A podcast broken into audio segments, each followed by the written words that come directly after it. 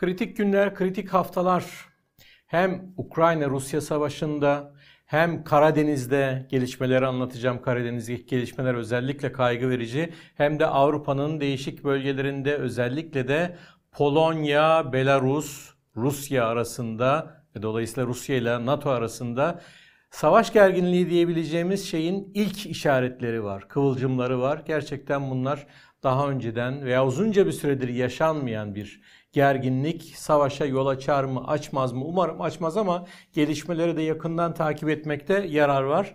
Bugün bu konuları ele alacağız. Basınla başlayacağız. Basındaki bazı yorumları, bazı ilginç e, analizleri vereceğiz. E, tahıl anlaşması e, neydi, ne oldu, anlaşmadan sonra çıkan gerginliğin nedenleri ne ona bakacağız. E, Rusya içine bir göz atmakta yarar var. Prigojin'e epeyce bir haber yaptık.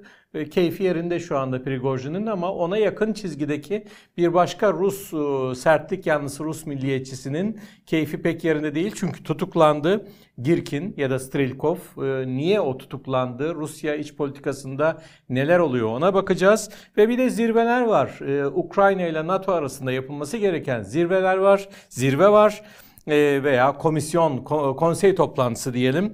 Rusya-Afrika konseyi yakında toplanacak e, Petersburg'da 27-28'inde bir de yapılmayan ve tarihi bile hala belli olmayan Erdoğan-Putin zirvesi var. O konuları konuşacağız. E, programın sonunda da ilginç bir e, konumuz var.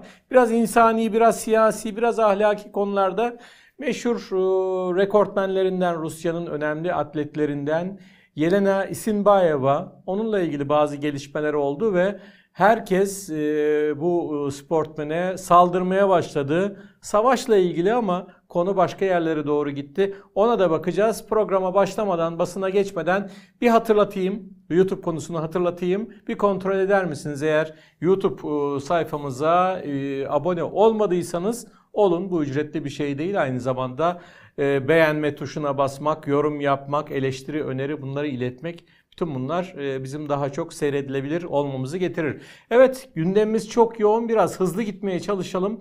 Onun için hemen basın bölümünden başlayalım.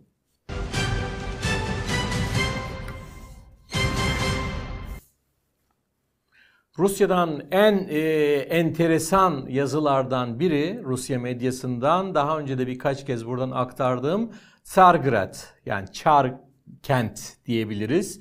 Ee, hem televizyon yayını var hem internet sitesi var.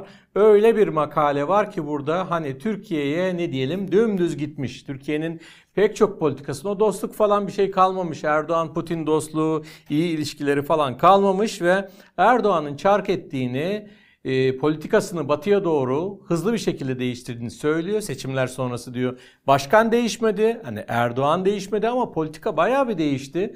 Bizi terk ediyor diyor. İşte Azov komutanları NATO toplantısında İsveç'i destekleme falan bunu iki haftadır zaten söylüyoruz. Tekrarlamayayım. Bunlardan yola çıkmış ama nerelere gitmiş? Zaten Türklerle biz tarihte 12 defa savaşmıştık. Yani bunlara güvenilmez e, diyor. Buradan girmiş ve e, Türkler kibirli bir şekilde bizim adımıza bile konuşuyorlar diyor. Erdoğan'ı kastediyor. Hani Erdoğan e, ben inanıyorum ki Putin tahıl anlaşmasını e, kabul edecektir, uzatacaktır falan dedi ya bu ne kibir diyor. Yani kim bizim adımıza Rusya adına konuşabilir? Bunları ilk defa Rus basında bu sertlikte okuyorum açıkçası.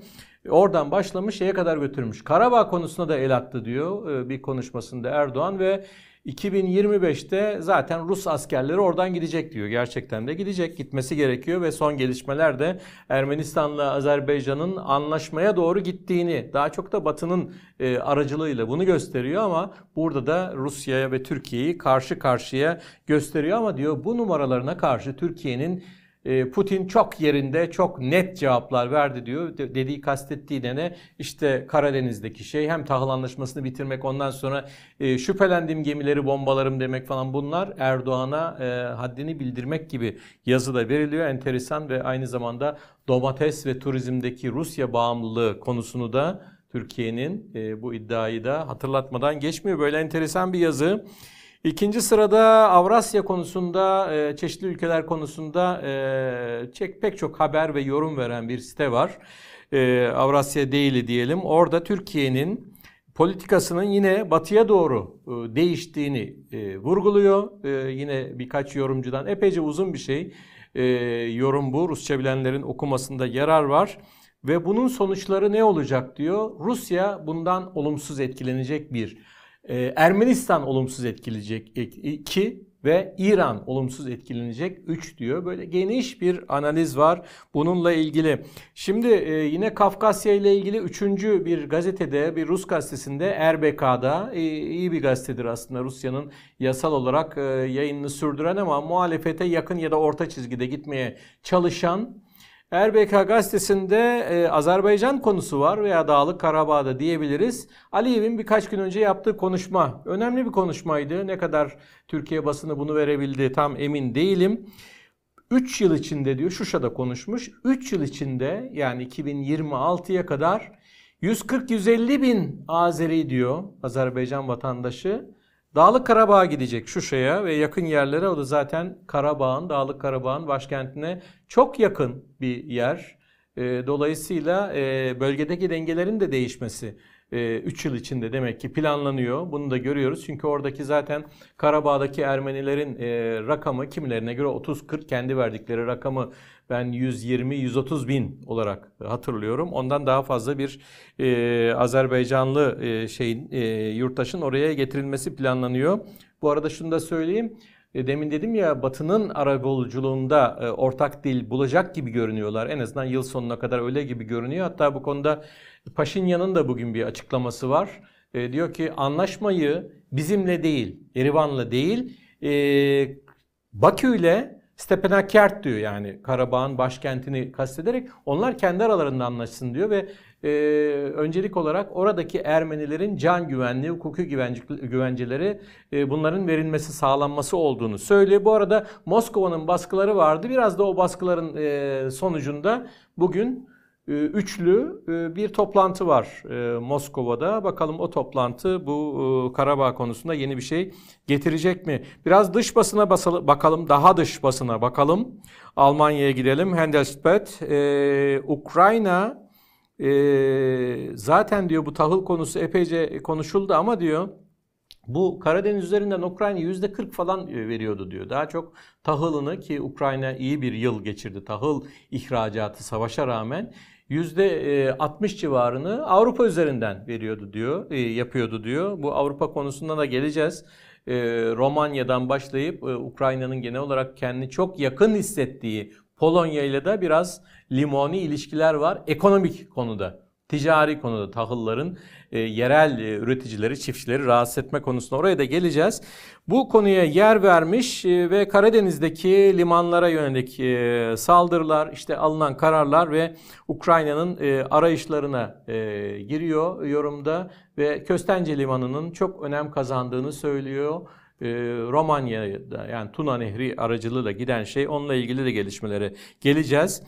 Bir başka e, yayına bakalım. Önemli bir konuyu ele alan Wall Street e, Journal'da e, Ukrayna taarruzunun e, aslında Biden için çok kritik bir noktaya geldiğini söylüyor. Çünkü taarruz yavaş gidiyor. Yani çok başarılı değil açıkçası. E Biden de oraya bir sürü yatırım yaptı. Biden bir politikacı olarak politik yatırım yaptı. Ama onun dışında da e, AB'siyle, ABD'lisiyle en başta tabii ABD Oraya yapılan çok büyük bir e, maddi yatırım var ve Batılılar da böyle bakıyor. Yani patron havasında dünyanın parasını verdik diyor. E sen niye Rusları dize getiremiyorsun? Böyle bir şey de var. Ama bu olmazsa önümüzdeki aylarda bu olmazsa özellikle de yaz aylarında e, Biden'ın durumu kritikleşecek. Bir de önümüzdeki e, önümüzdeki yıl yapılacak seçimleri de veriyor ve bu anlamda Ukrayna e, karşı taarruzunun yavaş gitmesinden bahsediyor. Şimdi e, 6. sırada ilginç, benim çok ilginç bulduğum bir konu vardı.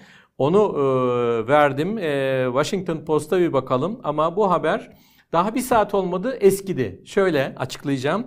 Washington Post'ta ve daha pek çok yayında Çin Dışişleri Bakanı kayıp deniyor. Yani bu çok ilginç bir olay gerçekten. Şimdi Çin Dışişleri Bakanı tam bir aydır, tamı tamına bir aydır ortada yok. Yani e, Kingan mı dersiniz, Zingan mı isminin telaffuzunu bilmiyorum. Bu konuda bugün e, T24'te de çok iyi bir yazı vardı. Tavsiye ederim Çin konusunda Cevdet Kadri Kırımlı'nın yazılarını. O da aynı konuya yer vermiş. Burada da yani bir aydır bir Dışişleri Bakanı nasıl ortada olmaz? Yani nereye gitti bu adam? Uçtu mu? Sağlık nedenleri diyorlar. E, çok net belli bir şey yok ortada. Yani öldürdünüz mü, astınız mı, kestiniz mi? Bunlar biraz benim fantazilerim.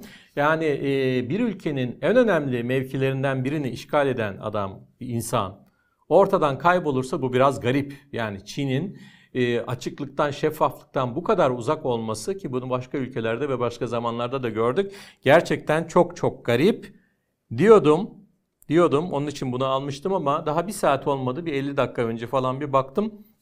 Son haberlerde bazı uluslararası kaynaklarda Çin Dışişleri Bakanı görevinden alındı diyor. Ha demek ki bir kusur işlemiş. Kusurla ilgili de artık onun magazin gazetecileri devam etsinler. Adamın bir şeyi, e, ilişkisi, e, evlilik dışı ilişkisi çocuğu olmuş da bir gazeteci kadınla ilişkisi varmış falan. En büyük ihtimal bu ama başka ya da siyasi kusurları falan da olabilir. Günah boynuna daha fazla girmeyeyim bu Çin konusuna. E, Türkiye'ye girelim. Haber Sol'da e, Engin Solakoğlu'nun bir emekli diplomatın e, yorumu var. Tahıl koridoru ile ilgili yorumu var. İlginç konulara değinmiş. Başlığı bile ilginç. Tahıl koridoru yalan dehliz diyor. Ee, burada e, tahılın böyle e, hani dünyanın fakir ülkelerini beslemesi falan bunun e, gerçek olmadığını, doğru olmadığını söylüyor. Tahılın %90'ı batıya ve Çin'e gitti zaten diyor ki dediği doğru. Ben de bu e, birkaç gün önce T24'te bu konuyu ayrıntılarla, rakamlarla vermiştim. Ve uluslararası sistemin nasıl işlediğini ve Rusya'nın taleplerinin nasıl karşılanmadığını da açıklanmış. Ya yani bu SWIFT sistemi var. İşte o sisteme dahil etmeyince sen ne dersen de hiçbir şekilde o anlaşma Rusya ile yapılan anlaşma kağıt olarak kalıyor. Bu konulara veren bir şey e, yazı e, önemli bir yazı ve son olarak da ne diyelim çok çok kısa bakalım takvim. Takvimin de hakkı kalmasın. Takvim gazetesinde de Rusya'yı ve Çin'i e, haber alan şöyle bir e, ne diyelim ona yazı yorumu herhalde çünkü e, şeyi daha başlığı yorum küresel sapkınlık projesi LGBT 4 harfle yetinmiş Rusya ve Çin'den darbe yasaklardan bahsediyor. Evet iki ülkede de başka ülkelerde de yasaklar var ve bu konu iktidarların sevdiği uğraşmayı sevdiği bir konu. Ve bu arada ekleyeyim onu da haber yapsın takvim. Eee Rusya'da dün e, yanılmıyorsam son aşamasına geldi ve Putin imza attı. Cinsiyet değiştirme yasaklandı. Öyle bir şey var. Cinsiyet değiştirip de evlenmiş olanlar, çocuk evlat edinme vesaire bütün bunlar da yasaklandı. iptal edilecek vesaire bu şeyler, işlemler. E, bu konu, e, kürtaj konusu da tartışılıyor. Hep bu, bu konular e, aktüel olmaya başladı birdenbire. Savaşın gidişiyle birlikte e, bu da enteresan diyelim ve e, tahıl anlaşması ve Karadeniz'deki gerginlik konusuyla devam edelim.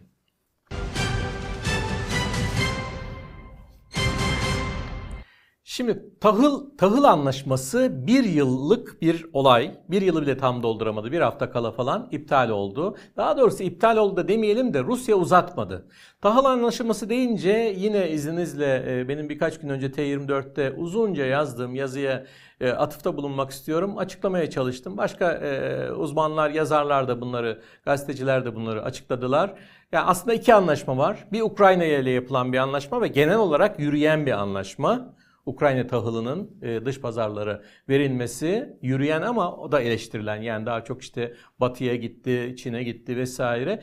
Rusya ile yapılan anlaşmada epeyce aksayan, yürümeyen anlaşma ve Rusya'nın da e, şeylerinin, taleplerinin e, haklı olduğunu da yazmıştım ben. Çünkü SWIFT sistemine almıyorlar. Verdikleri sözleri çünkü esas madde orada e, savaştan sonra koydukları yaptırımları gevşetmeleri ya da uygulamamaları. Yani Rusya tahılını ve gübresini satabilecekti. Buna pek Batılılar yanaşmadılar. Yaparız yaparız hallederiz dediler. Birleşmiş Milletler açıklaması, AB açıklaması ama yürürlükte pek bir şey yok. Bunu yazmıştım. Ee, bir takım şeyler de tepkiler de geliyor. Ne oldu sen bu sefer de hani Rusçu mu oldun falan. Ya bırakın şu taraftarlığı bırakın, yandaşlığı bırakın. Olaylar nereye gidiyor onu onu e, anlamaya çalışıyoruz, anlatmaya çalışıyoruz. Mesele bu. Falancacı filancacı olmak değil. Bunu kaçıncı defadır söylüyorum. Olayları anlamak birilerinin tarafını tutmaktan geçmemeli. Aynı zamanda birilerinin yandaşı olmakla şahsiyetlik arasında bir bağlantı görmüyor musunuz? Keseyim bu konuyu fazla uzatmayayım ama o, o olaydan sonra yani Rusya'nın yeter artık biz bir daha uzatmayacağız. İşte 3 defa uzatmıştık bu sefer uzatmıyoruz deyip ayın 17'sinde bu ayın 18'inde noktayı koyduktan sonra nokta mıdır o 3 nokta mıdır bilemiyoruz. Sonradan dönerler mi ihtimal var. Ondan sonra tahılın ötesinde olay karıştı. Çünkü Ukrayna dedi biz bu işi yürüteceğiz arkadaş yani Rusya olmazsa da Türkiye ile yürütelim, Birleşmiş Milletler'le yürütelim. Yani gemiler gitsin doldurulsun gitsin. Rusya dedi ki o gemileri de başka gemileri de şüphelendiğim bütün gemileri vururum. Kimin olursa olsun. Nasıl gemi olursa olsun. Çok ciddi bir şey. E, Ukrayna da bunun gerisinde kalmadı. Ben de o zaman Rus limanları işte benzer bir şey ben de vururum. O zaman herkes herkesi vurmaya hazır. Karadeniz'in önemli bir bölümü gitti. Yani e, neredeyse balıkçı teknesiyle bile e, fazla açılmamak gerekiyor. Herkes birbirine vurmaya hazır. Bu aslında pek şakalık da bir konu değil. Olay e, tahıl şeyinden sonraki o arada biliyorsunuz çok önemli bir gelişme oldu. Onu geçen hafta da vermiştik. Kırım Köprüsü'ne de Ukraynalıların saldırısı vardı. Kerç Köprüsü, Kırım Köprüsü deniyor. O köprünün bir bölümünü havaya uçurdular. Gerçi birkaç ayda yapılabilir bir şey. İkinci saldırıydı bu. Siz de görüyorsunuz şu anda köprüyü. E, yapılabilir bir şey ama ikinci saldırı Rusya'nın, e, Putin'in çok önem verdiği bir köprü. Avrupa'nın en büyük köprüsü. 19 kilometrelik falan bir köprü. Ve sonuç olarak ha, buraya saldırınca daha Rusların tepkisi yoğunlaşıyor. Belki de e, bu anlaşmayı bir kez daha uzatmamalarının e, bazı demin dediğim haklı nedenlerin ötesinde bu köprüye yönelik saldırı, belki Erdoğan'ın batıya yaklaşma ve işte Azov komutanlarını Rusya'ya sormadan e, Zelenski'ye teslim etme falan böyle şeyleri de olabilir ama tepkiler o kadar çoğaldı ki bir tatbikata başladı Rusya. E, gerçekten de Karadeniz'de istediğimi yaparım. Hani vururum demiştim ya vururum. Bakın tatbikat, büyük bir tatbikat ve bir taraftan da bombalamalara devam ediyor. Özellikle Odessa'yı bombalıyor. Savaşa karadan girmeyen bir Ukrayna kenti ve liman ve oradan e, zaten şey Ukraynalılar hemen dediler yani 60 bin civarında tahılda e, bu Rus bombalamaları sırasında e, imha edildi Rusya tarafından.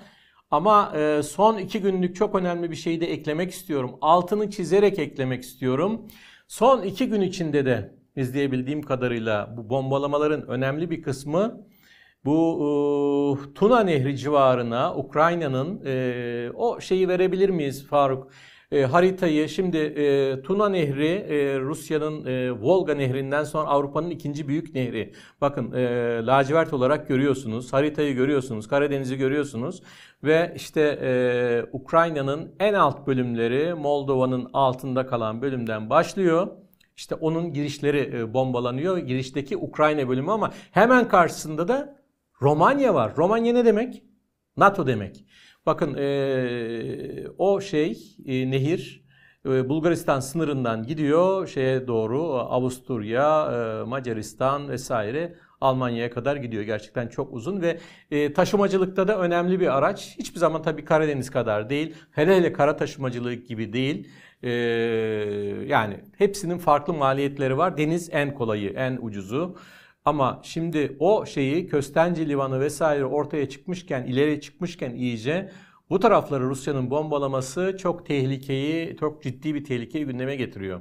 Romanya'yı yanlışlıkla da olsa vursa ya da orada bir kapışma olsa Rusya ile NATO'yu öyle dolaylı olarak falan değil bizzat bir savaşa sokabilir. NATO deyince NATO'nun üyelerinden biri de Türkiye ve Karadeniz'in karışması, gerçekten gerginleşmesi hiç de öyle boş laf falan değil. Her açıdan bütün bu anlattığımız, anlatmadığımız başka bir sürü şey var. Amerikalıları da buna ekleyelim. Onların kışkırtmalarını, Montreux, e, Montreux e, anlaşması konusunda bize baskılarını yoğunlaştıracaklar. Eminim bundan sonra.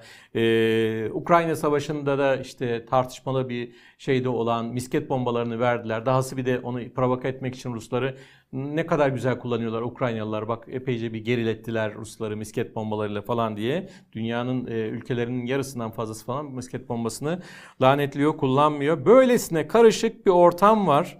Saldırılar, e, riskler, siyasi risk, askeri risk.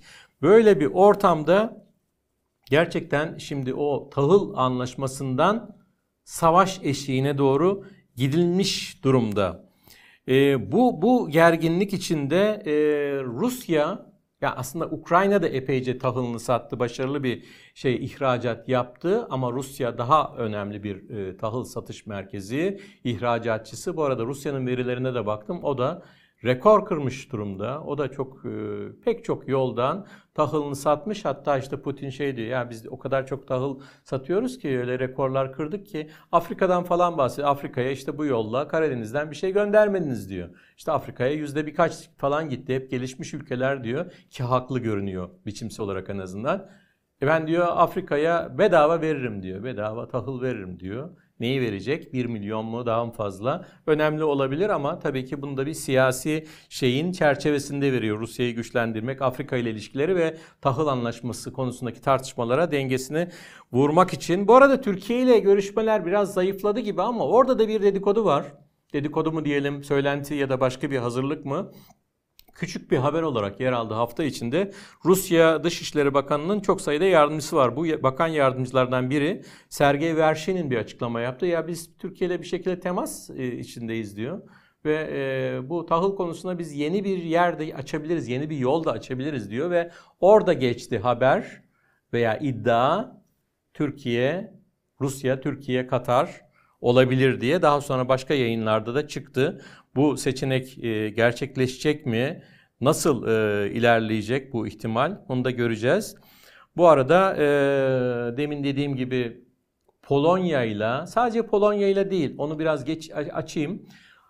genel olarak Ukrayna'yı destekleyen belki savaşta en çok destekleyenlerden biri Polonya ama Polonya, Romanya, Bulgaristan, Macaristan ve Slovakya bu beş ülke ya iyi güzel destek tamam ama bu tahıl ucuz Ukrayna tahılı girince bu bizim sınırlarımıza giriyor, karadan taşınıyor, geliyor ve bizim piyasamızda alt üst ediyor.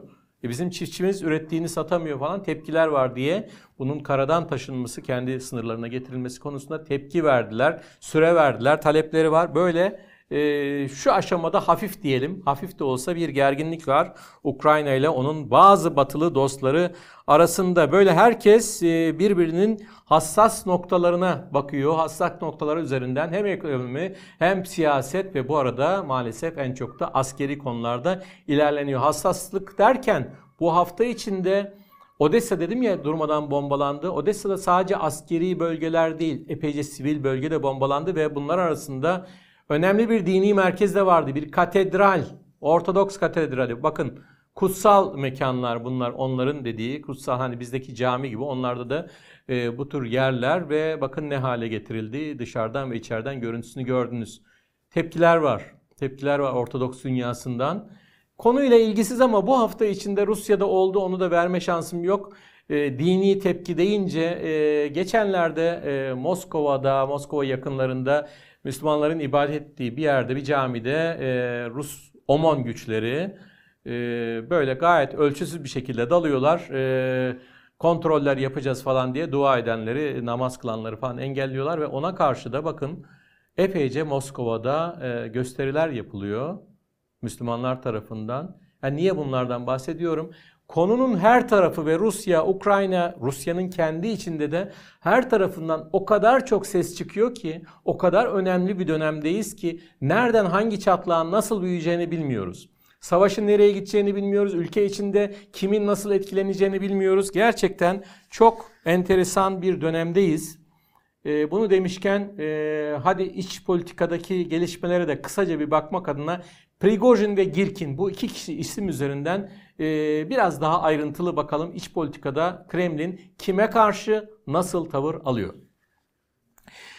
Şimdi Prigojin diye diye Prigojin isminden sizi bıktırdık Belki de öyle ama yani birdenbire öyle çok kısa bir süre içinde Rusya'nın e, etkili, güvenilen siyasetçileri arasında 5. sıraya gelmiş bir adam. Ondan sonra bir de ayaklanma denemesi yaptı, isyan denemesi.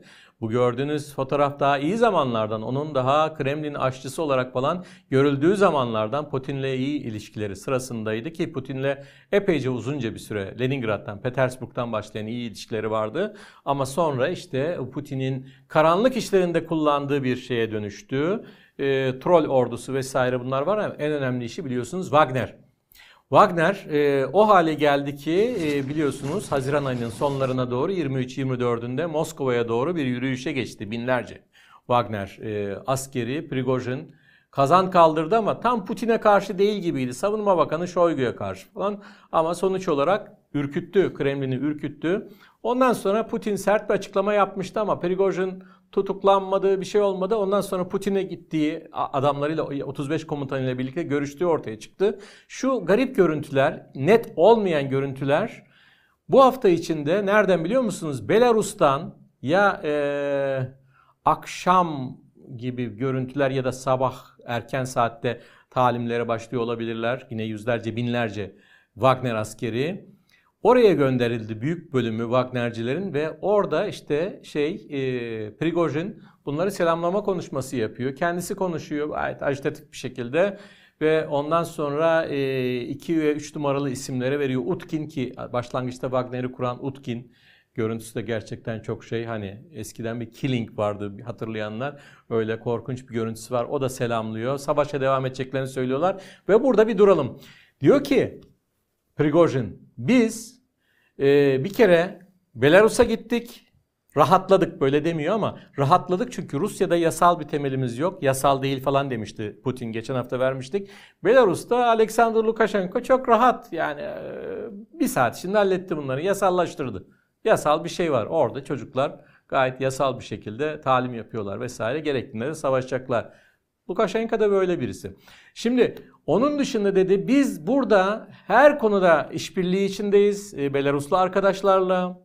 Lukashenko ve şey inşallah başlarına bir e, bela olmaz sonradan. İnşallah lafını e, geri alıyorum. E, artık ne, ne nasıl olursa göreceğiz. Bizim işimiz yorumlamak, e, aktarmak.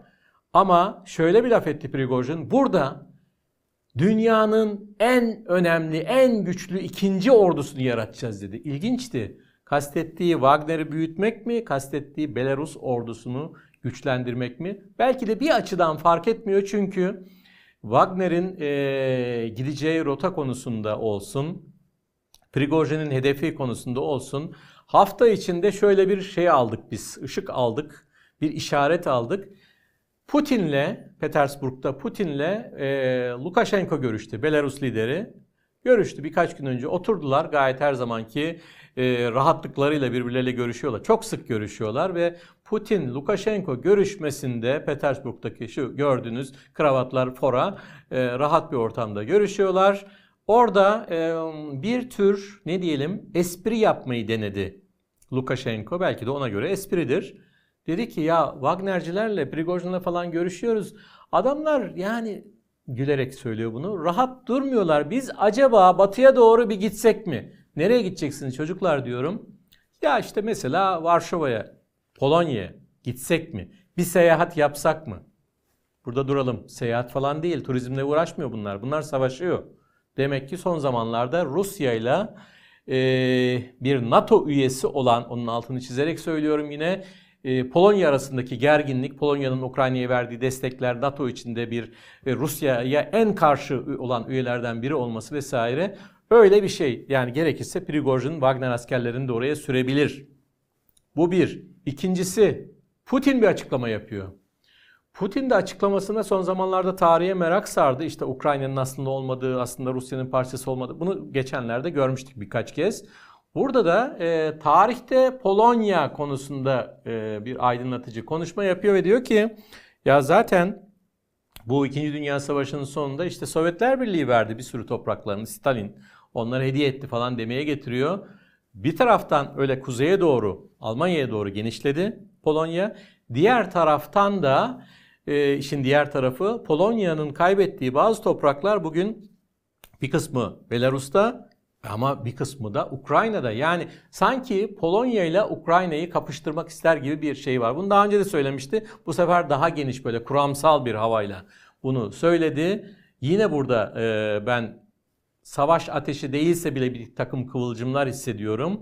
Ukrayna e, temelinde e, Polonya bir şeye girişebilir mi ya da bunu gerekçe ederek Belarus ya da Belarus üzerinden Rusya ya da ikisi birlikte her neyse Ukrayna'ya e, pardon e, Polonya'ya saldırabilir mi? Bir gerilim çıkabilir mi? Alın size bir başka e, savaş odağı ve tekrarlıyorum Romanya ile ilgili demin dediğim gibi Polonya'da NATO üyesi, Türkiye'nin de üye olduğu NATO'nun bir parçası.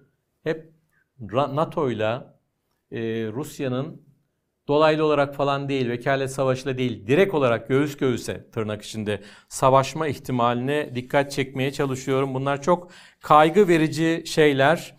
Evet e, yani şu aşamada Prigojin'i biraz kendinden uzak tutsa ve Prigojin'i kenarda tutup e, Wagner içinde diğer komutanları Putin öne çıkarmaya çalışsa da yine e, Wagner'i yani Rusya içinde belki değil, Suriye'de değil ama bazı yerlerde belki Ukrayna Savaşı'nda ama özellikle bildiğimiz şey e, Afrika ülkelerinde, Afrika'da çok iddialı ve orada bir takım işleri e, Wagner Putin'e göre gayet iyi yaptı. Ona devam edecekler gibi görünüyor. Bu anlamda e, Prigojin ile ilgili e, şu aşamada bugün yarın kötü bir şey yani bir gelişme falan beklenmiyor. Sürpriz olabilir. Hani demişti ya Biden kahve, kahvene dikkat et içerken zehirlenebilirsin falan diye o da dalgasını geçmişti. Ama genel olarak e, Prigojin'in rahatı yerinde. Prigojin kimdi? Bir Rus milliyetçisi karanlık geçmişi olan vesaire ama bir Rus milliyetçisi. Savaşta çok daha sert, çok daha becerikli savaşılması gerektiğini, belki Ukrayna'nın 2-3 günde e, berhava edilmesini falan savunan sertlik yanlısı bir Rus milliyetçisi. Bu kanattan birkaç isim daha vermiştim size geçen programlarda. Bir tanesi iş adamı, iş adamı, iş insanı Malofeyev'di. Hala var. Hala etkili ara sıra konuşuyor. Konuşmasına da izin veriliyor. Bir tanesi Türkiye'de etkili olan işte e, Vatan Partisi vesaire bunların da e, şeyiyle e, yardımıyla etkili olan Alexander Dugin felsefeci olduğu söylenen ve e, birkaç ay önce kızını bir e, kaybeden bir terör olayında kaybeden e, ve e, bir de Girkin vardı. Şimdi Girkin'e gelelim. Bu e, görüntü değil de e, Girkin işte evet bu bu bu kişi e, Donetsk'te savaştı. Hatta savunma bakanı oldu. Bu ne kadar e, yasal bir şey ayrı bir konu ama çok sayıda ondan sonra da işe kalkıştı. Kırım e, operasyonunda, Kırım'ın ele geçirilmesinde etkili oldu. Başka pek çok konuda çok çok önemli bir şey oldu. 2014'te daha bakın.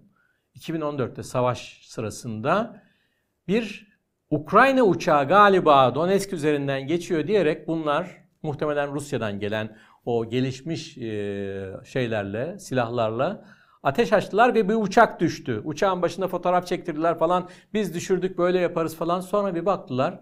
Bu uçak, evet korkunç bir şey bu bahsettiğim.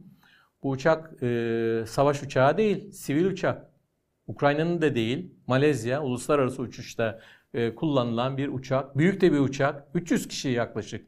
298 kişi öldü. Ve bununla ilgili mahkeme çok uzun süre devam etti Lahey'de ve mahkeme bundan birkaç ay önce karar vermişti. 3 kişiye ilgili ömür boyu hapis cezası verdi. Tabii bu 3 kişiyi de yakalayamıyor. Bu 3 kişiden birisi ve adı en önde gelen Girkin. Bu demin fotoğrafını gördüğünüz kişi Girkin. Girkin konuşmaya devam ediyor. Rusya'da milliyetçilik, işte daha sert olunması vesaire Prigojin'e benziyor. Biraz daha teorisyen havalarında konuşuyor. Ve son aylarda o kadar çok konuştu ki Girkin, e, Igor Girkin, Strilkov diye de anılır. Stril, strilat bu Rusya'da ateş etmekten, strilada yay. Hepsi bu ateşli şeylerden geliyor. Kendine e, taktığı şey de öyle, soyadı da böyle. Ve o kadar çok eleştirdi ki sadece e, Rusya'nın savunma bakanlığını vesaire değil, Putin'i de artık sık sık eleştirmeye başladı. Eleştirdi, eleştirdi, eleştirdi ve içeri atıldı bu hafta içinde içeri atıldı. Şu andaki açıklamaya göre 2 ay en az 2 ay kalacak. Sonra bırakılır mı e, daha ağır bir ceza verilir mi bilinmiyor. Niye bunu içeri attılar? Ee, Rusya'da biliyorsunuz önümüzdeki yıl Mart ayında e, devlet başkanlığı seçimleri var. Ondan önce bir tür design çabası mı? Milliyetçileri bastırıyor mu? Hani Prigojin bir türlü, ötekiler bir türlü vesaire. Bu çok sert eleştiriler bundan dolayı mı? Yoksa başka adımlar mı atacak? Ama e, Prigojin'e yakın çizgide olup da onunla ama anlaşamayan bir kişi olan Girkin tutuklandı. Böyle bir e, Rusya içinde bir hareketlenme var ama bunun başkanlığını yaptığı, liderliğini yaptığı bir yurtseverler kulübü var. Hatta tam ismini söyleyeyim e, isteyenler gülsün. Sinirli Yurtseverler Kulübü. bu, arkadaşlar sinirli. Yani kime sinirleniyorlar bilmiyorum. Yani Rusya'nın karşısında duranlara sinirleniyorlar bir. E, Amerika'ya, Ukrayna'ya vesaire. Bir de herhalde bu e, bunlara karşı yeterince aktif savaşmadıklarını düşündükleri Kremlin'e sinirleniyorlar gibime geliyor. Böyle bir şey Rusya iş politikası da bunlarla hareketleniyor diyelim ve bir sonraki gündem maddesine şu olan olmayan zirvelere bir bakalım. Ukrayna, NATO, Rusya, Afrika, Erdoğan, Putin zirveleri.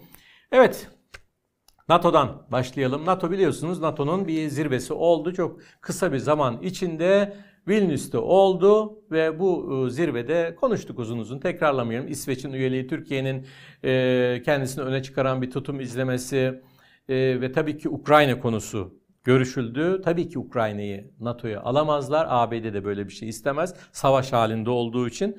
Ama bununla birlikte buraya bir parantez açıp şunu söyleyeyim size. Ara sıra kulislerden duyduğum bir şeyler var.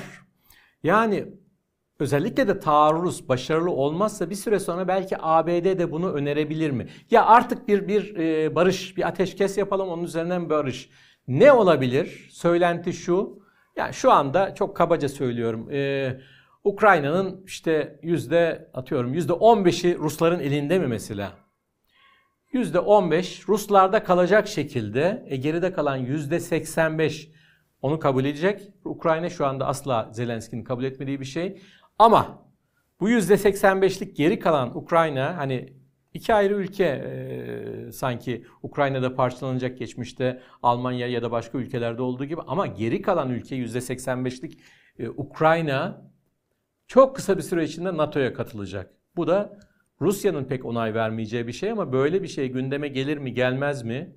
Yani ver %15'i ya da neyse 12'yi ne kadarsa geri kalanını da kısa süre içinde NATO'ya alacağız. Çok kritik bir konu ama böyle bir söylenti de var. Şimdi o toplantıda NATO zirvesinde Vilnius'te bir karar alınmıştı. Ee, NATO Ukrayna e, konseyi kurulacaktı. Bu NATO Ukrayna konseyi kuruldu ve hemen bu dediğim e, gerginlikler yaşanır yaşanmaz deminden beri anlatıyorum yani e, gıda e, şey, tahıl anlaşması ondan sonra Rusya'nın sert tepkisi son gelişmeler falan Zelenski dedi ki hadi bunu boşuna kurmadık. Hadi hemen toplanalım. Ve NATO'dan evet cevabı geldi. Yarın yarın toplanacaklar 26'sında bakalım ne karar alınacaklar. Tabi NATO deyince Türkiye'nin de içinde olduğu Rusya Ukrayna bir anlamda yüreğimiz ağzımıza gelebilir. Ne diyecekler? Tabi NATO e, patronu ABD olan şey e, NATO e, bir anda bir şey yapmayacaktır. Savaş kararı almayacak, Rusya'ya vurmayacaktır ama deminden beri anlattıklarımı birlikte düşünecek olursanız NATO Ukrayna konseyi de dahil oradaki cepheleşmenin taraftarı olanlar ne adım atarlar doğrusu onu da kestiremiyorum. Ama yarın toplanacaklar bakalım ne çıkacak. Afrika konusuna gelelim. Şimdi Afrika büyük devletlerin son yıllarda kıyasıya mücadele ettikleri bir yer. Yani Amerika bir tarafında özellikle Çin'in çok ciddi bir atağı var. Fransa eski bağlarını bırakmak istemiyor, yeni ataklar yapıyor ve tabii ki Rusya. Rusya Afrika'ya yönelik e, epeyden beri e, ataklar yapıyor. Yani şu gördüğünüz görüntü Rusya Afrika toplantısı zirvesinin ilk şeyi, ilk zirve 2019'da Soçi'de yapmışlardı. Ee, burada görüyorsunuz işte bir tarafında Güney Afrika lideri, öbür tarafında Mısır lideri Sisi. Ee, böyle bir zirvede, gide aynı yerden fotoğraf. Bunun şimdi devamı geliyor. İkinci zirvede Petersburg'da birkaç gün sonra 27-28'inde yapılacak. Şimdi daha önce geçen hafta da bahsettiğim bir tahmin belki diyerek bahsetmiştim hatırlarsınız tahıl koridorundan çıkan Rusya orada işte Afrikalı liderler ya biz de perişanız vesaire ne kadar Putin şey diyorsa da ya size pek tahıl falan da gelmiyor adamlar kendileri yiyorlar vesaire dese de yine de bunların bir baskısı olabilir. Putin bir jest yapacaksa bu jesti ya orada yapacak ya Erdoğan'la yapacak. Şimdi Erdoğan'la ilgili çok yumuşak görünmüyor orada. Belki kısmi bir şey yapabilir e, tahıl koridoruyla ilgili ama Batı'nın da mutlaka şu e, konumundan çıkması gerekiyor. Rusya'ya verdiği en azından bazı sözleri yapması gerekiyor ya da bir ölçüde. Öyle olduğunu tahmin ediyorum. Ama öyle bir şey var. E, Afrika ile görüşecek. Bunun öncesinde bir makale yazdı Putin. İşte Afrika'ya yönelik yaklaşımlarını dile getirdi ve bu arada demin dediğim Afrika'ya biz bedava da tahıl verebiliriz. Ne kadar verecek? 1 milyon, 2 milyon az değil, küçümsenecek bir şey değil. Ama Rusya gibi bir rekortmen tahıl ihracatçısı açısından siyasi getirilerini de düşünecek olursak yapılabilecek bir şey. Rusya geçmişte pek çok ülkeye böyle karşılıksız e, yardımlar yaptı siyasi amaçlarıyla. Ha, bu arada Afrika demişken şunu da söyleyeyim. Hani birkaç haftadır söyleyip duruyorduk. Güney Afrika'daki BRICS zirvesine Putin gidecek mi gitmeyecek mi? Garip bir tutum izledi Moskova. Baştan demedi yani ben baştan beri tahmin ediyordum. Burada da söylemiştim. Yani riskli bir yere Putin gitmez. Uçağa bile adam binip başka ülkelere pek gitmek istemiyor. Şimdi oraya da gitmesi kaldı ki bir de Uluslararası Ceza Mahkemesi'nin buradan verdik defalarca bir kararı var biliyorsunuz. 17 Mart'ta bir karar aldı da dedi ki Putin ve bir de e, çocuk e, konularından sorumlu Rusya'da e, soyadını öyle hatırlıyorum. Öncesini hatırlayamadım şu anda. E, bunlarla ilgili bir tutuklama kararı var ve zaman aşımı kabul etmeyen bir tutuklama Maria Lvova Belova kadının da adı. Bunun için bu 17 Mart'taki karara göre bu ceza mahkemesinin, Uluslararası Ceza Mahkemesi'nin tanımış olan ülkelere giderse Putin ve Beliayeva tutuklanır arkadaş. Şimdi kolay mı? Şimdi evet Türkiye bunu kabul etmemiş durumda. Ama Ruslar ondan bile çekindiler şu gerginlikte onu da söyledim. Ee, acaba Türkiye giderse böyle bir provokasyona uğrar mı Erdoğan? Hani bizi satar da Putin de teslim eder mi? Bu tür yazılara bile rastladım ama şimdi Güney Afrika'da çok daha büyük bir e, gürültü koptu. Güney Afrika liderleri, dışişleri vesaire haftalar boyunca Putin'e neredeyse yalvardılar. Bu da biraz trajikomik bir şey oldu. Putin zaten gitmeyecekti ama ya lütfen gelmeyin, Lavrov gelsin. Yani bizi de zor durumda bırakmayın. Yani sizi tutuklarız demiyor ama bu arada Ruslar da şey diyor. Onlar da bu işin keyfini çıkarır gibi. Yani öyle bir şey söz konusu olamaz. Zaten bizim liderimizi siz tutuklamanız demek bizim için bir savaş nedenidir. Hani dostluk falan var ya BRICS ülkeler arasında biz sizi de bombalarız diyor. Böyle garip bir şey. Nihayet o hikaye tamamlandı. Birkaç gün önce netleşti. Ve e, Putin gitmeyeceğini söyledi. Açıkça söyledi. Daha önce de söyleyebilirdi. Niye böyle oldu bilmiyorum. Lavrov gidecek dediler. Ve birkaç gün sonra da bir ek yaptılar. Patrushev de gidecek. Lavrov anladık. Lavrov e, Dışişleri Bakanı elbette gidecek. Belki Putin de internetten seslenir, Zoom'la seslenir. Ama Patrushev haber alma o Silaviki denilen şeyin e, başında olan e, Ulusal Güvenlik Konseyi'nin de başında olan kişi onun gitmesi de ilginç. E, Rusya'nın bu zirveyi sonuna kadar değerlendirme çabası var. Brezilya'yı, Çin'i, Hindistan'ı vesaire etkileme şeyi var. Göreceğiz neler olacak, neler yaşanacak e, o zirvede olacak. Olmayan bir zirve deyince de dediğim gibi Putin Erdoğan bizimkiler devam ediyorlar. Olacaktır bu zirve. Ya Ağustos'ta olacaktır. Birkaç gün sonra Ağustos. Bakalım. Ruslardan hiçbir şey yok ve e, Peskov, Kremlin sözcüsü Peskov devam ediyor aynı açıklamalarına. Yok planımızda yok. Hayır diyemem, evet de diyemem. Planımızda yok. Planımızda yoksa hayır. Şu anda hayır en azından. Yani böyle bir şey. E, tabii ki bu işin uzaması e, iki tahmine yol açıyor. Bir tamamdır böyledir bu işler. Sonra işte Ağustos'un bilmem kaçında Putin atlar gelir.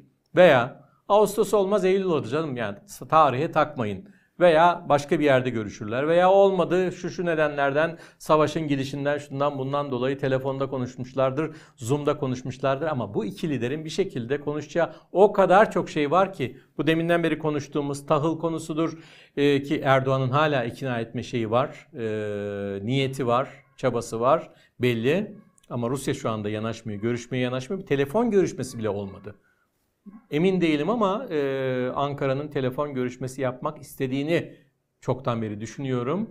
Olmadığına göre demek ki Kremlin bunu henüz istemiyor ama bir şekilde iki tarafta birbirinden pat diye vazgeçecek konumda değil. Birbirine karşı eleştirileri vesaire ne olursa olsun son zamandaki ilişkileri nasıl değişiklik e, kaydederse kaydetsin.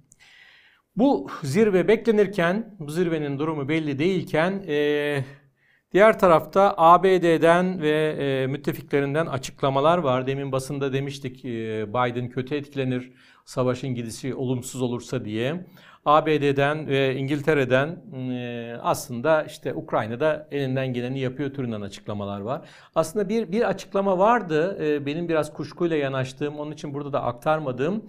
E, dördünde, e, bu ayın dördünde Temmuz'un Financial Times'ta bir e, demeç veren e, Britanya e, generali, amiral, Genelkurmay Başkanı aynı zamanda Tony Radakin demişti ki Rusya bu son e, şey sırasında Ukrayna'nın e, taarruzu, son gelişmelerle birlikte elindeki askeri potansiyelin yarısını tüketti. Bana çok iddialı ve kolay inanılacak bir şey değil gibi geldi. Yarısını tüketmiş kısa bir süre içinde bilmiyorum ama e, onu o zaman kullanmamıştım. Şimdi bir iki gün önce e, ABD Dışişleri Bakanı Blinken'den bir açıklama geldi. Askeri mühimmatla falan ilgili değil. Daha önemli bir konu. Diyor ki son zamanlardaki savaş sırasındaki, taarruz sırasındaki gelişmelerle birlikte Rusya Ukrayna'da yani 22 Şubat 22'den başlayan savaşta 17 aylık savaşta elde ettiği, işgal ettiği toprakların yarısını kaybetti. Şimdi bu da ilginç bir şey. Ben bundan da emin değilim ama Blinken söylüyor. Bunu dikkatle izlemek lazım gerçekten. Şimdi bir dönem şey dediler biliyorsunuz. E, Rusya e, Ukrayna topraklarının %17'sini 18'ini elinde e, bulunduruyor. Kırım'da dahil ederek söylüyorlar bunu. E şimdi hadi Kırım'ı çıkaralım o 14'te oldu. Geri kalan neyse işte %9, 10 neyse 11 e buradan böyle bir %5'lik 6'lık %4'lük bile olsa böyle bir değişiklik oldu mu? Böyle bir şey en azından haber bültenlerinde ve yapılan yorumlarda yok. Blinken neye dayanarak bunu söyledi? Bilmediğimiz ya da şu misket bombaları vesaire açıklamasından sonra çok mu e, tablo değişti? Ben bunu henüz göremedim ama bu açıklamanın takipçisi olmak lazım. Gerçekten e, orada değişen dengeler var mı? Bu derece değişti mi denge? Şu ana kadar almadığımız bir haber, duymadığımız bir yorumdu. Onu izlemekte yarar var diye düşünüyorum. Ve bir şey daha dikkatimi çekti onu da söyleyeyim. Beyaz Saray'dan bir açıklama yaptı bir sözcü, Beyaz Saray sözcüsü. Ya biz dedi aslında Ukrayna'nın Kırım'a saldırabilir. Çünkü Kırım kendi toprağı. Biz Rusya'nın kabul etmiyoruz. E diğer taraflarda da kendini koruyor. Ukrayna'nın değişik yerlerinde silah kullanması tamam. Ama Moskova'ya vurması, başka yerlere vurması vesaire biz pek bunu istemiyoruz dedi. Bu ilginç. Yani bu numaradan mı böyle yapıyorlar? Gerçekten Ukrayna'yı frenlemeye mi çalışıyorlar? Burada çok önemli e, bir saldırı olduğunu e, vurgulayayım. Daha önce de olmuştu Moskova'ya biliyorsunuz. Kremlin'e oldu, başka yerlere oldu, Moskova bölgesi oldu ve dün sabaha karşı e, Moskova'ya kent içine iki yere drone saldırıları oldu. Ukrayna'dan gittiğinde pek e, düşünmek mümkün değil. Herhalde Moskova'dan ve Moskova bölgesinden drone saldırılarda hedeflerden birisi Rusya Savunma Bakanlığı'ydı ki bakanlığa değil ama gelseydi büyük bir şey olurdu, isabet etseydi skandal olurdu. Ona yakın bir yere geldi, denk geldi. İkincisi de evet görüyorsunuz. İkincisi de ikinci drone saldırısının etkili olduğu yerde e, Savunma Bakanlığı şeydir, güneydedir, güney batıdadır. Bir zamanlar benim de yıllarca yaşadığım yere çok yakın bir şeydir. Kentin güney, güneyi, güneybatısı. İkincisi de kentin merkezine Kızıl Meydan'a da yakın diyebileceğimiz Komsomolski Prospekt vardı. Komsomol Caddesi ve ona yakın e, yerler. Orada bazı binalar hasar aldı. Hatta bu vurduk diyorlar. Vurdular vurmadılar bilmiyorum ama hasarlı binalar var görüyorsunuz. Ve e, yere düşen bazı parçalar da var. Bakın çok ilginç. Artık Moskova ne diyelim sokakta güvenle ilerlenecek bir yer olmaktan da çıkıyor. Turistler açısından da böyle bu düşünülebilir. Kendileri açısından da Rus vatandaşları genel olarak Putin'i ve dolaylı olarak da olsa savaşı destekliyor görünüyorlar ama bütün bunlar nereye gider bilmiyorum ama burada ABD'den yapılan böyle bir açıklamada dikkatimi çekti doğrusu. Ne derece ciddi, ne derece etkili bir şey olur, hamle olur, devamı gelir mi bilmiyorum. Bu konuyu ve bütün bu konuları kapatalım. Son maddeyi kısaca geçeceğim ama çok farklı bir madde. Spora gelelim. Spora gelelim ve sporla ilgili olanlarınızın bildiği, tanıdığı belki de birisi. En önemli Rus sporcularından biri yaşayan, aslında öyle yaşayan falan deyince yaşlı biri de düşünmeyin. Yelena Isinbayeva, 41 yaşında bir kadın bu. İşte 2000'li yılların başında e, adını çok sık duyuyorduk. Daha sonra adını duyduk. Ortalarında da duyduk. Şimdi sırıkla atlamada pek çok rekoru var. Kaç rekoru var? Ben çelişkili şeyler, rakamlar buldum onun şeyiyle ilgili ama e, en az 19 rekoru e, Simbayeva şu anda Putin'le görüşüyor. Bu fotoğraflara da döneceğiz ne kadar tepki topladığını. E, 19 rekoru en az var ve sırıkla şu gördüğünüz sırıkla o koca mesafeyi o kadar çok aştı, o kadar çok rekor kırdı ki en son kırdığı rekor 5 metre 6 santimdi. Hatta şey bile diyorlar, e, espri değil bu ciddi. Antrenman sırasında 5-11 de yaptı ama antrenman antrenmandır işte ama burada bile defalarca altın madalya aldı. Uluslararası şeyler tarafından, spor kuruluşları tarafından yılın kadın sporcusu seçildi vesaire. Yani çok önemli bir isim.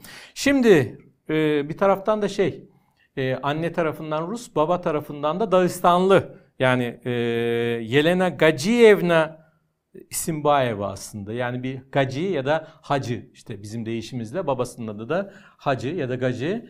Ee, o kadar ünsaldı ki Dağıstan'da da bir stadyuma e, Isimbayev'in adı verildi falan. Rusya'nın çok popüler bir ismi ya da ismiydi bilemiyorum değili geçmiş kullanılmalı mı? Niye bu bir şey çıktı bir skandal patladı onu özetleyeyim çabucak. Şimdi demin gördünüz Putin'le yakın fotoğrafları var. Putin bunu ödüllendirdi. Rusya'da çok yaygın bir şeydir. Sadece Rusya'da mı? Bizdeki e, şeyleri hatırlasanız da sanatçılarla Erdoğan'ın görüşmelerini falan. E, Erdoğan'ın pardon Putin'in 2012 e, seçimlerindeki tırnak içi vekillerinden biriydi, temsilcilerinden biriydi. Sonra işte Putin'in partisine girdi. Orada bir şey oldu. En azından görünürde orada göründü. Sonra 2017'de sporcu sporu 2016'da bıraktığını söyledi aktif sporu. 2017'de e, yine Putin'in ekibi diye bir şey kurdular. Oraya girdi ve bu arada Rusya'da spor e, çoğu zaman işte Savunma Bakanlığı, İçişleri Bakanlığı onlarla birlikte gider. Mesela bizim de sporcuların, spor severlerin bildiği isimlerden biri CSK deriz biz mesela. Onlar da biraz daha farklı telaffuz ediliyor. CSK mesela ordu takımı takımıdır. Dinamo'da İçişleri Bakanlığı'nın takımıdır gibi. Orada da e, bir varlığı oldu İsim Bayeva'nın ve e, orada da buna bir şey verdiler, mevki verdiler. Sembolik ama önemli. Binbaşı İsim Bayeva dediler. Şimdi bütün bunlar onun biyografisinin siyasi tarafı oldu. Elinde savaş silahla savaşmadı falan ama Putinci birisi oldu muhalefetin şeyiyle. Şimdi geçtiğimiz günlerde daha önce de zaten Batı'ya gitmiş olan bir dönem Monaco'da yaşadı sonra gitti geldi. Batı'da bir takım mülkler edindi falan laflar vardı ama net bir şekilde İsim Bayeva'nın İspanya'da, Kanarya Adaları'nda hatta nerede yaşadığı da şey, o adalardan Tenerife burada yaşıyormuş. Üç tane evi varmış, ikisi villaymış bilmem ne. Dünyanın dedikodusu çıktı. Dedikodu, dedikodu sevenlere ama kendisi her ne kadar son yıllarda, son bir buçuk yıl diyelim, hiç siyasi konulara girmese de hatta bir demecinde ben ben barışçı bir insanım ben savaş konularında falan bir şey demiyorum zaten benim ordu işte binbaşılıktır başka şeyler bunlar da sembolikti falan demesine rağmen burada öyle bir skandal patladı ki iktidar taraftarları ona vay demek işte hainsin artık bizden değilsin gibi saldırıyorlar ama onlardan daha çok saldıran kim biliyor musunuz? Muhalefet. Rusya muhalefeti Türkiye'deki muhalefetin bir bölümüne çok benziyor. Ben hep izliyorum, hep böyle paralellik görüyorum. Yarın devrim yapacağız vesaire diyen eski devrimcilere de belki yenileri de vardır. Onlara da benziyorlar. Bazen bakıyorum o Hodorkovski'nin açıklamaları e, vesaire Panomarev gibi e, tiplerin açıklamaları falan her an her şey olabilir vesaire. Ama bir de şu var kendileriyle ilgili gördükleri siyasi talepler, ahlaki talepler, talepler onu herkese kullanabiliyorlar. İşte bu kadın sıradan bir sporcu evet dünya çapında ama sıradan öyle bir siyasi bilinç falan beklemeyin. Yani Putin onu kullanmış, o Putin'i kullanmış ya da zorunda kalmış, vitrine çıkarılmış vesaire. Şu anda veryansı ne diyorlar? Hakaretler, küfürler, hain tuttular. Bunu bazı muhalifler, bazı Rus muhalifleri AB'ye ve İspanya'ya şikayet etti. Kovun bunu. Kovun gitsin Rusya'ya görsün gününü. Evi de elinden alın, evleri de elinden alın. Kovun. Garip bir şey, garip bir nefret. Yani bunlar iktidar olacaklar da e, halkı kucaklayacaklar, sevgiyle bütünleştirecekler falan. Nerede o günler? Hani bizdeki şeyler vardır ya bazı kemik tartışmalar vardır. Benim aklıma tabii ilk sırada gelen hiç yandaşı değildim. Hiçbir tarafın e, oy kullanmadığım bir referandumdan bahsedeceğim. Yetmez ama evet kini vardır ya. Ya işte onun gibi nasıl olur? Yani bunları asla affetmem. Benle benzer şeyler söyleseler de affetmem. Bunun gibi garip kin var Rus muhalefetinde de. Bugün de o kinin hedefinde dünya çapında bir Rus kadın sporcu yer alıyor. Bütün bunlardan siz gelin e, kendi siyasi, ahlaki, insani ne olursa olsun kendi yorumlarınızı yapın. Bu haftalık bu kadar. Önümüzdeki hafta tekrar görüşmek üzere. Hoşçakalın.